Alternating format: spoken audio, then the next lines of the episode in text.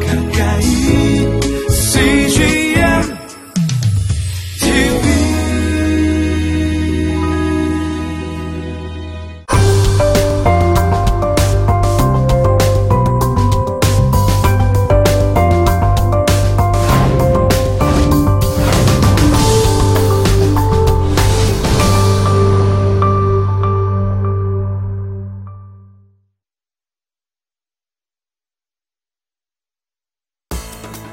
어, 첫 번째는 이 예배자는 참으로 아름답고 거룩한 직분이다. 그리고 선택된 사람들이다 라는 것을 기억해야 되겠고요.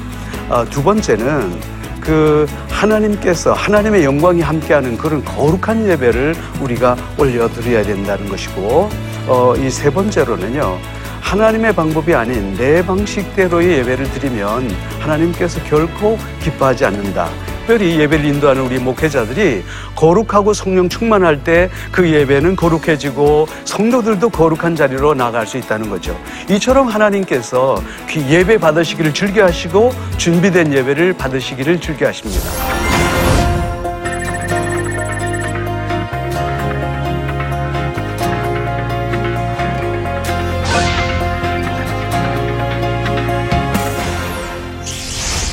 안녕하세요. 부산 장신대학교 최무열 교수입니다. 아, 우리 레위기에 대해서 지금 공부하고 있는데요. 레위기 세 가지로 나눠졌다고 그랬죠. 아, 첫 번째는 하나님에 대한 거룩, 두 번째 자신에 대한 거룩, 세 번째가 우리 이웃에 대한 거룩이다. 그리고 이제 에, 지- 어, 지난번까지는 우리가 하나님에 대한 거룩, 다시 말해서 예배에 대해서 공부한 바가 있습니다. 그런데요, 11장부터는 완전히 달라져서 이제는 어, 나 자신이 하나님 앞에 어떻게 거룩해질 건가. 바로 이 문제를 어, 지금부터 쭉 다뤄보려고 합니다. 아, 오늘의 포인트입니다.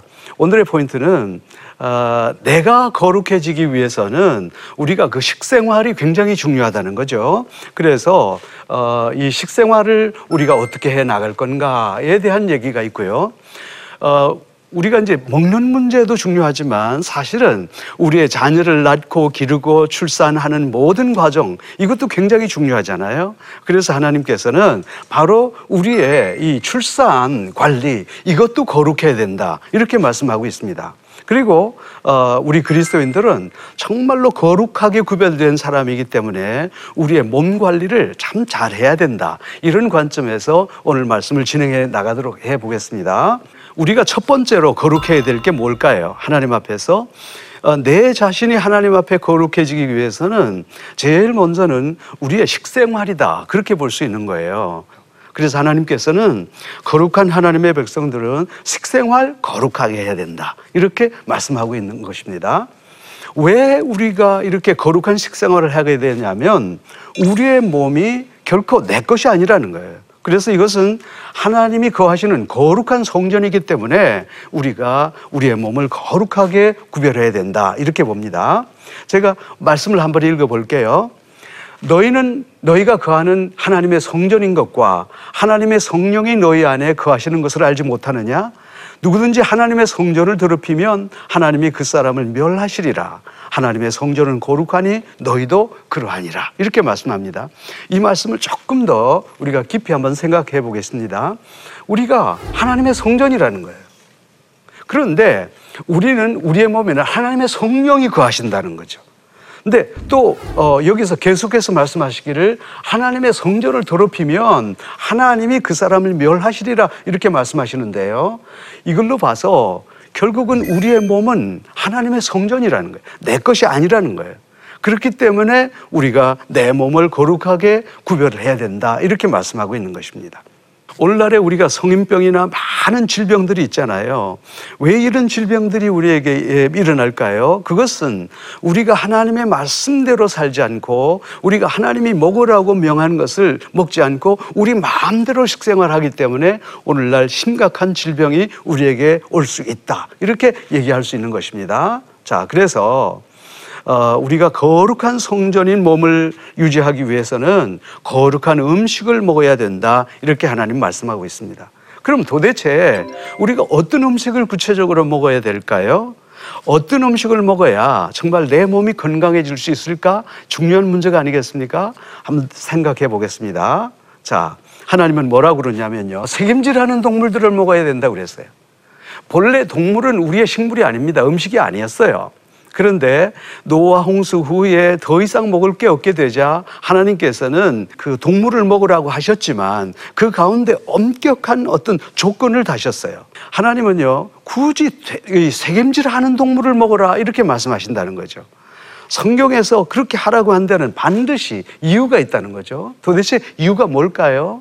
자, 여러분 한번 생각해 봅시다. 이게 색임질하고 굽이 갈라진 동물들에게는요, 하나의 특성이 있습니다. 그 특성이 뭐냐면, 인간 친화적인 동물이라는 거예요. 그 다음에 두 번째는요, 이것들이 그 가축이라고 하는 거예요. 세 번째는요, 모두가 온순한 동물들이라는 거죠.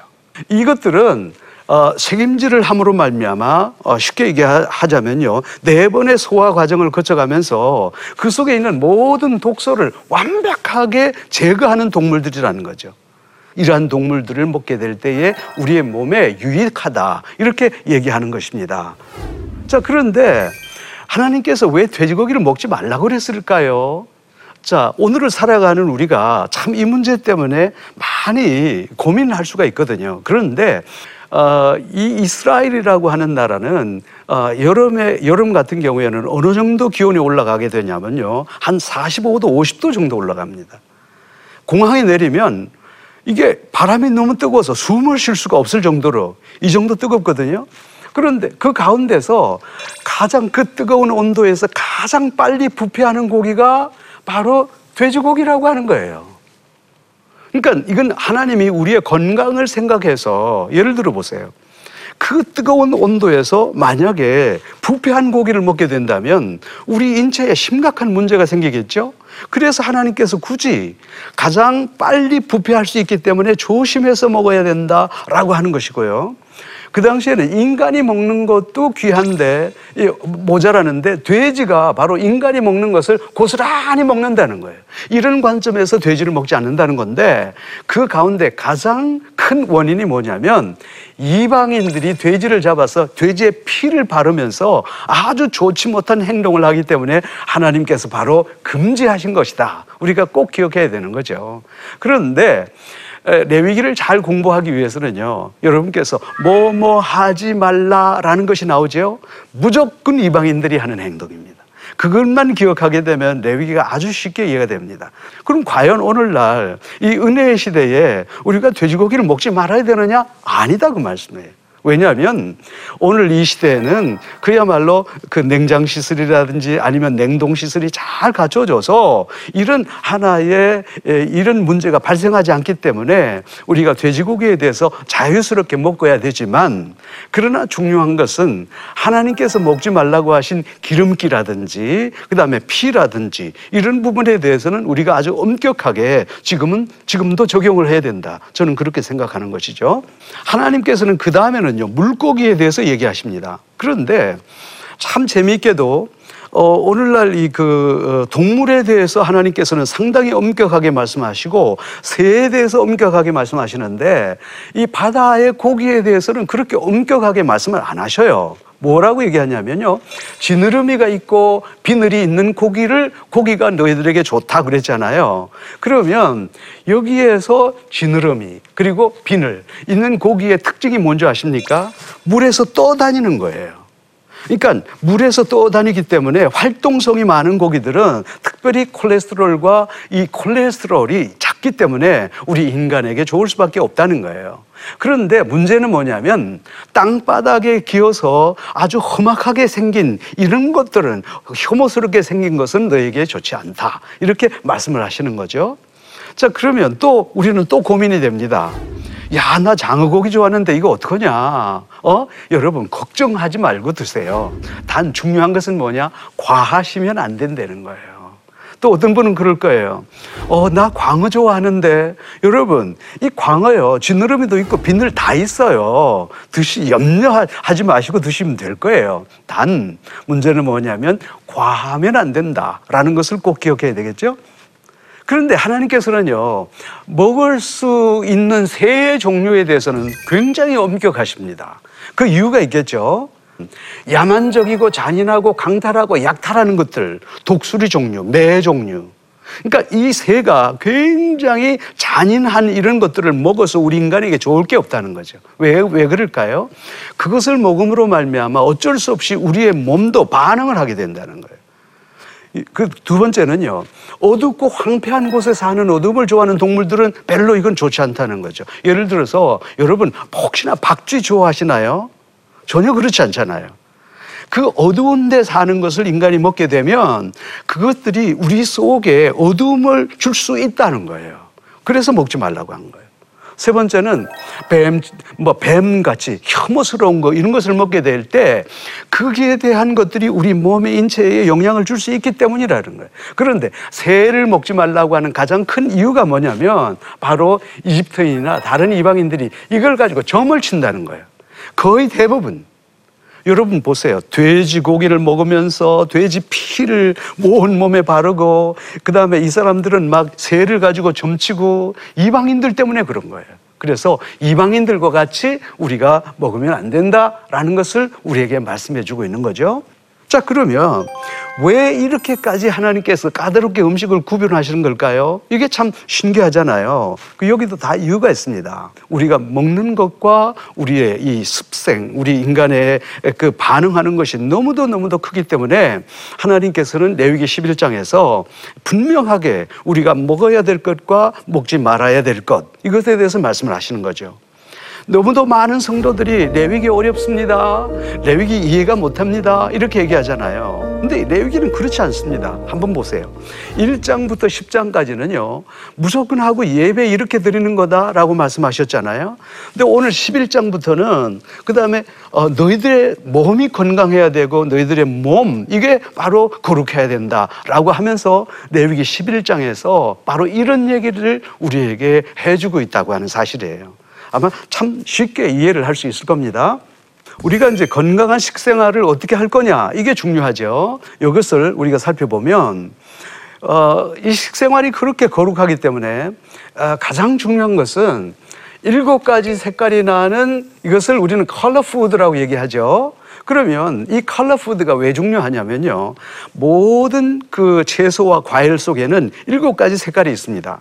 근데 그 일곱 가지 색깔 색깔마다 모두 자신을 보호하는 그런 기능을 갖고 있어요. 이 색깔들을 고루고루 갖춰서 먹기만 하면요. 학자들이 얘기하는 거예요.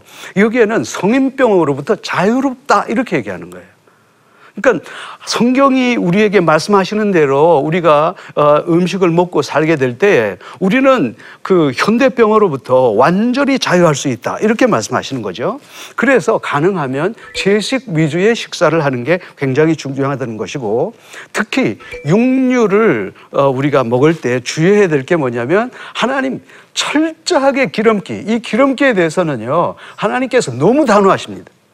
또 피에 대해서 하나님 너무 단호하십니다. 그리고 난 다음에 기름기 빼고 피 빼고 그리고 난 다음에 살코기. 그래서 이 살코기를 드시는 것이 어, 좋다. 이렇게 얘기하고 있죠. 그래서 가능하면 여러분 살코기를 드시는 것이 성경적이다. 그렇게 얘기할 수 있겠죠. 그리고 중요한 것은 적게 드셔야 된다는 거. 소식. 왜냐하면 오늘의 성, 성인병들은 거의 대부분 과식으로부터 옵니다. 그래서 우리가 자꾸 좀 이렇게 적게 먹는 어, 그런 습관을 들이고 우리가 가능하면 나누어 먹는 그런 습관들을 우리가 가져야 되지 않겠어요? 저도 어릴 때 말이죠. 사실은 그 닭 한 마리를 잡아요. 그래 닭 한 마리 잡아서 국을 끓이거든요. 그러면요, 그걸 우리 식구끼리 안 먹습니다. 옆집에 나눠 먹습니다. 또 옆집에 또 나눠 먹습니다. 닭 한 마리 가지고요, 세 가족이 먹었어요. 그래도 행복했어요. 그런데 오늘날 우리는 어떻습니까? 어떨 때는 혼자 닭 한 마리 다 드신다니까 과식입니다. 바로 이게 우리의 삶을 참 어렵게 할 수가 있습니다. 자, 이, 처럼 우리의 그 식생활이 얼마나 건, 중요한 것인가 우리는 깨닫게 되겠죠.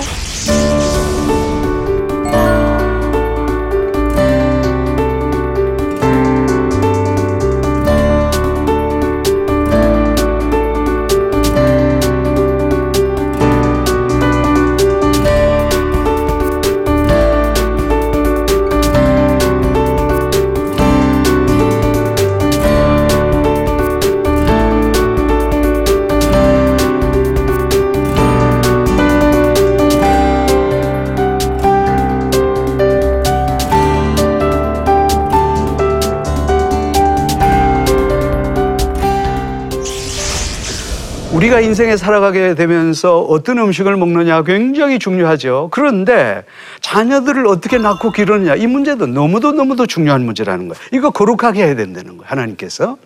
자, 보실까요? 근데 우리가 레위기를 잘 이해하기 위해서는 바로 이 부정함에 대한 문제예요.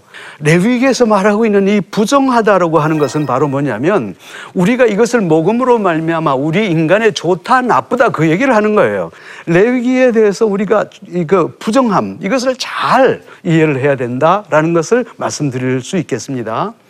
근데 성경을 읽어보면 레위기 12장 읽어보면 진짜 이해 안 가는 부분이 있어요. 그게 바로 뭐냐면요. 남자아이를 출산하는 경우에 7일 동안에 엄마의 몸이 좋지 않으니까 조심하고, 그 다음에 전체적으로 30일 동안에 집안에 머물러 있으라. 그래, 다 합하면 한 40일 정도 되겠죠. 반드시 집에 있으라는 거예요. 밖에 나가지 말라는 거예요. 성년에도 나오지 말라는 거예요. 여러분. 이게 참 이상하잖아요. 자, 그런데 여자아이를 출산했을 경우에는 전혀 다르다 그 말이에요.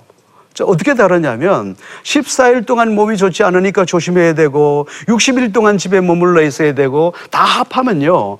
한 80일 정도를 여자 아이를 낳았을 때는 배 정도 집에서 그다음에 이 산 관리를 잘 해야 된다. 이렇게 말씀하시는 거죠.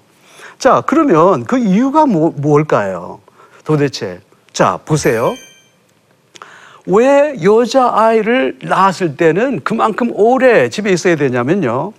남성과 여성의 몸은요, 완전히 다른 몸입니다. 그런데 여성들은 모든 기관들이 무엇을 위한 기관이냐면 출산을 위한 하나의 특별한 기관이에요. 그런데 출산을 담당하는 이 산모가 또 다른 출산을 담당해야 될 이 어린아이, 여자아이를 낳았을 경우에요. 여기에 대해서는 배의 에너지가 필요하다는 거예요. 바로 여기에 이유가 있는 거예요. 그러니까 이것은 여성을 보호하기 위한 하나님의 고도의 하나의 보호적인 그런 관점이다. 이렇게 봐야 되는 거죠. 그 다음에 참 안타깝게도 우리 개혁 성경에는 그 이유를 얘기를 하고 있지 않아요. 그런데 우리가 이제 이것을 어, 히브리어 헬라어 성경을 가장 어, 어, 근본적으로 또 해결하는 그런 Amplified Bible에 보면 그 이유가 분명히 나오는데요. 제일 먼저가 뭐냐면 산모의 피를 깨끗하게 하기 위해서 산모의 건강을 회복하기 위해서 해야 된다는 거죠. 이게 바로 뭐냐면요. to be purified. 피가 깨끗해야 된다는 거죠. 우리 인간의 그 건강은 피에 있습니다. 산모가 아기를 낳았을 때 피가 탁해져 있다는 거죠. 그래서 40일, 80일 동안 집에 있으면서 몸 관리를 하면서 그 다음에 이 산모의 피를 깨끗하게 하기 위해서 이런 기관이 필요하다는 거죠. 두 번째 중요한 이유가 있습니다. 그게 바로 뭐냐면요. 어, 영어 성경을 보겠습니다. flow of her blood. 그 여자가 아기를 낳게 될 때에 피를 마치 무더기로 흘러게 된다는 거죠. 그럼 이 무더기 피를 흘렸을 때에 무더기 피가 보충되지 않으면 절대 건강이 회복될 수 없다는 거죠. 깜짝 놀라운 사실이에요. 더 놀라운 사실이 하나 있습니다. 그럼 왜 40일, 80일 동안에 다른 사람들과의 관계를 끊고 이 두 사람이 되겠냐면 이 기간 동안에 산모와 엄마가, 산, 아, 산모와 아기가 그 친밀감이 극대화된다는 거죠. 아마 이 얘기를 들으면 여러분께서 깜짝 놀라실 거예요. 더 놀라운 사실은 뭐냐면요. 바로 산모와 아기의 면역성 보호를 위한 조처였다는 거죠. 하나님께서는 이 산모의 출산 관리를 이렇게 거룩하게 관리를 해야 된다는 거죠. 만약에 이것을 관리하지 못했을 때 엄마가 건강을 잃고 아기가 건강을 잃게 되면 어떻게 될까요? 다음에 또 건강한 자녀를 생산할 수 없기 때문에 하나님께서 이렇게까지 거룩한 그런 어, 조처를 취하셨다 이렇게 볼 수 있는 거죠. 많은 사람들을 그렇게 생각합니다. 어, 하나님께서 성경에서 말이야, 남성 위주의 하나님이 아닌가. 여러분, 그건 성경을 읽지 않아서 그런 거예요. 성경을 읽어보면 하나님께서 여성들을 얼마나 보호하고 있는가 이것을 볼 수 있는데 바로 이것도 여기서 똑같이 나타나게 된다는 거죠. 자, 그러면요. 어, 12장에서 아들과 딸을 낳았을 때 번제와 속죄자를 드리라고 그랬잖아요. 레위기를 읽어보면 전부 다가 왜 그럴까? 왜 그럴까? 의문투성이에요. 자, 그러면 그 이유를 한번 살펴보십시다. 번제. 왜 아기를 낳았을 때 번제를 드릴까요? 번제. 헌신이잖아요. 하나님, 내가 오늘 우리 이 아기를 주신 하나님의 자녀를 헌, 하나님 앞에 헌신한 자녀로 드리겠습니다. 그게 번제예요. 두 번째, 속죄제예요. 하나님, 우리는 이 아기가 태어날 때부터 하나님 앞에 우리는 어, 죄인임을 고백합니다. 그래서 오직 예수 그리스도의 피로만이 우리가 진정한 속죄할 수 있음을 고백합니다. 해서 우리가 속죄제를 드린다는 거죠. 자, 어, 이해가 많이 되셨을 거예요. 그래서 그러면요, 8일째 할례를 행해야 되는 이유가 있습니다. 이거 이유를 들어보면 우리 성도님들 또 깜짝 놀랄 거예요. 할례라고 하는 것은 거룩한 하나님의 백성이라고 그랬어요. 그리고 왜 남성의 성교에다가 표피를 어, 표피를 제거하게 될까요? 왜냐하면 생명은 남자로부터 출발하기 때문이에요. 그래서 남성의 표피를 제거하게 되는 거죠. 그리고 난 다음에 어, 여성들이 건강할 때는 전혀 문제가 없어요. 그런데 표피를 제거하지 않았을 때 여성이 그다음에 면역성이 굉장히 안 좋을 때 그 부부 생활을 하게 될 때 여성이 치명적으로 건강에 어려움을 있을 수 있기 때문에 할례를 행하는 거죠. 그런데요. 8일째 할례를 행하는 중요한 이유가 있는데 이 8일째는요, 우리의 피가 응고가 빨리 돼야 되겠죠. 그 피의 응고는 비타민 K하고 프로트롬빈이라고 하는 역학 관계가 일어나게 되는 거예요. 그런데 생후 8일째 프로트로핀과 분출이 최정상에 이릅니다. 이게 무슨 말인가 하면요. 고통을 최, 최, 에, 최저로 느끼고 아울러 빨리 피가 굳어서 이 어린이가 아프지 않기 때문에 이런 조치를 취하게 되는 거죠. 성경을 읽어보면 성경이 어떻게 이렇게 과학적일 수 있을까? 또 우리 레위기 읽어보면 레위기가 어떻게 이렇게까지 과학적일 수 있을까? 우리는 이런 것들을 생각해 볼 수 있게 된다는 거죠. 오늘 우리가 이제 강의를 종결해 가면서 이것을 우리의 삶에 한번 적용해 봐야 되겠어. 자, 우리 거룩한 하나님의 백성요. 진짜 중요한 게 뭐냐면 식생활 거룩하게 해야 된다는 거죠. 아무거나 먹어서 안 된다는 거죠. 예를 들어서 이게 기름투성이고 이게 우리의 몸에 들어가면 안 좋은 결과를 일으킬 수 있다는 사실을 뻔히 알면서도 그것을 계속해서 먹어서 내 몸을 망치는 거 하나님 앞에 죄라는 거죠. 그 다음에 하나님의 거룩한 백성들은 우리의 그 출산 관리를 정말 잘해야 된다는 거죠. 출산 관리를 잘해서 건강한 자녀를 계속 생각, 아, 생산하는 거, 이 하나님 앞에 거룩이라는 거예요. 또요, 자신의 건강을 출산을 통해서 우리의 건강을 잃지 않도록 우리의 여성들은 산모들은 자기의 출산 관리를 잘해서 계속적으로 거룩한 자녀를 생산하는 거 이게 바로 거룩이라는 거예요.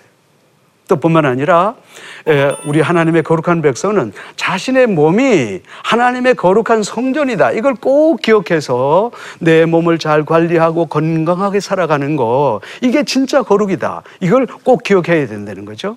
지금까지 우리는 하나님에게서만 그 다음에 거룩을 생각했잖아요. 내위기 그렇게 얘기하지 않습니다. 하나님에게 거룩하듯이 내 몸 관리도 거룩하게 해야 된다. 이렇게 우리에게 말씀해 주고 있는 거죠. 그래서 내위기를 공부하는 모든 성도 여러분들이 바로 이 사실을 깨달아서 여러분의 생각을 전환했으면 좋겠어요. 자, 이렇게 해서 우리가 이제 레위기 두 번째 레위기에서 생각해 봤고요. 이제 그 다음번에는 바로 우리의 건강 관리를 어떻게 해야 할 거냐 아니면 또 우리가 이제 어, 그리스도인들은 성생활을 또 어떻게 해야 될 거냐 이런 문제까지 우리가 다음 시간에 또 한번 생각해 보려고 합니다. 감사합니다.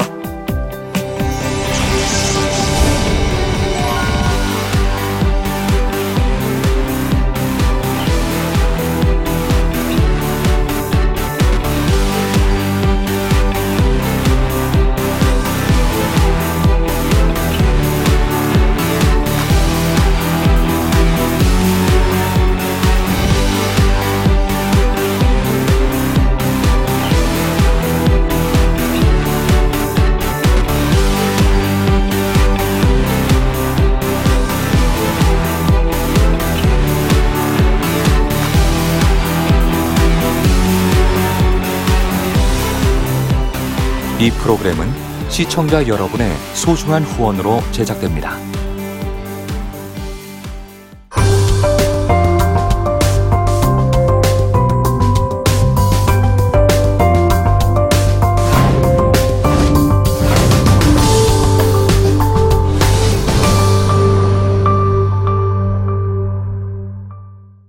여기 있죠. 외로운데 그냥 너는 거기 있음으로써 내가 어떻게 하는 거를 어, 너는 그냥 보기만 하면 돼. 너는 그냥 거기 있는 것이 선교사야.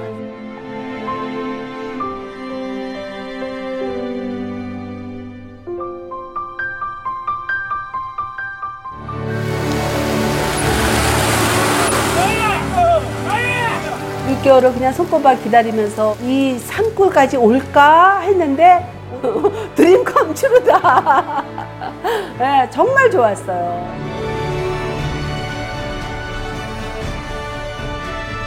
용기 얻고 또 위로되고 정말 선교사들한테 빵과 같은 거 정말 없어서는 안 되는 함께 가는 선교사들이 일- 이런 외지에 있다 보면 선교사 부인들이 굉장히 그 정신적인 문제가 많이 생기는데 그런 부분을 CGN TV가 완전히 해결을 해줬어요. 이 CGN TV도 사실 크게 저에게 동력자가 돼준 거예요.